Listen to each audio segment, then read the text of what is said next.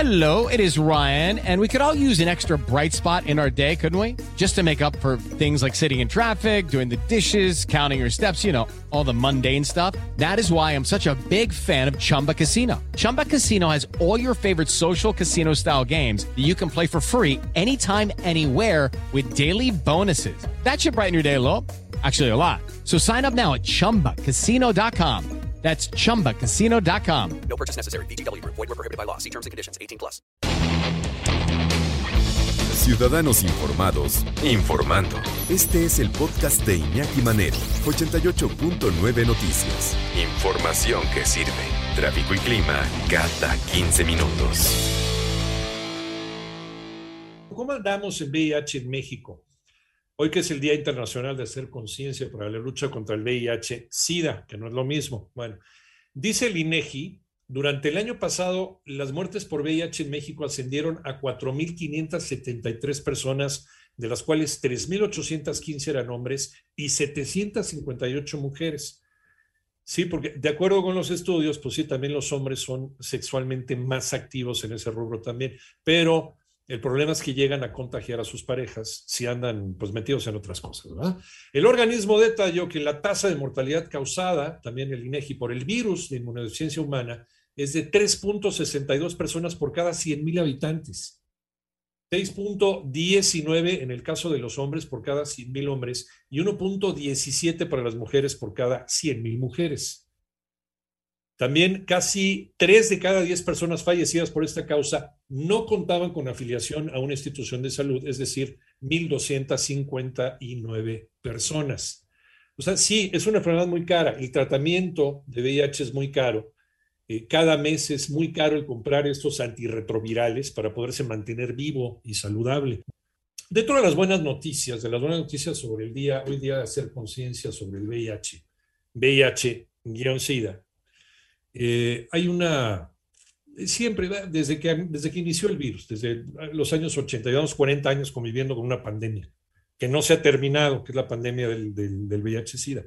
Y se empiezan a dar pues, buenas noticias, algunos descubrimientos científicos. No ha habido una vacuna contra el VIH-Sida y mira que desde hace, yo me acuerdo perfecto, dentro de las publicaciones periodísticas de aquella época, se hablaba de que si la vacuna, que la promesa, que el Instituto Fulano, el Mengano, que probablemente ya para el año entrante, nunca se tuvo la vacuna.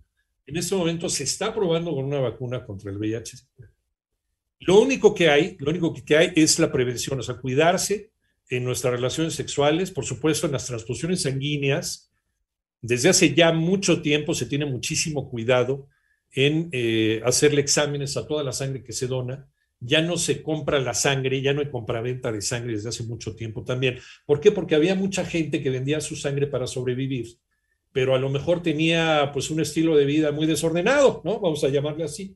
Y esa sangre venía contaminada. Entonces, gente que a lo mejor pues se cuidaba mucho de sus relaciones sexuales o no tenía relaciones sexuales, de repente... pues aparecían y empezaban a desarrollar el síndrome de inmunodeficiencia adquirida. Y entonces la ciencia decía, ah, caray, pero como ¿por qué? ¿No? Si esta persona, pues a lo mejor pues no tiene relaciones sexuales continuas o las hace con su pareja o nada más. No, se empezó a descubrir otros medios y otras formas de transmisión del bicho.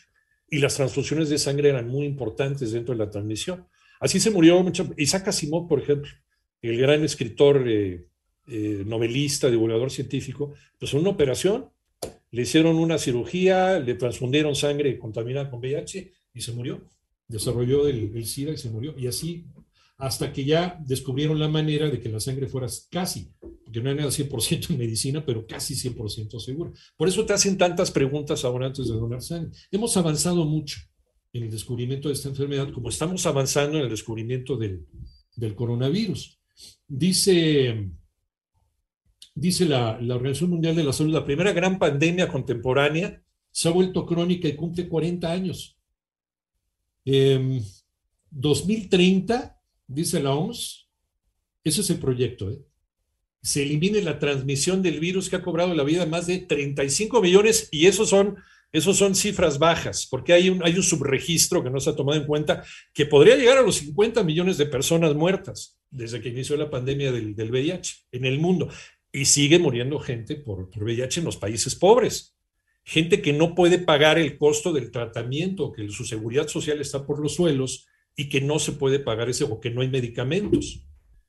En México, las acciones para el combate del virus, dice la OMS, avanzaban en el cumplimiento de las metas de 2020 y 2025. Sin embargo, irrumpe COVID-19 y se retrasaron los proyectos. No obstante, dice la OMS, la gran meta es la eliminación de la transmisión en menos de una década. Pues ojalá hagamos votos, y también porque este bicho, también esta pesadilla del coronavirus, también se acabe pronto, pero eso lo decidimos nosotros.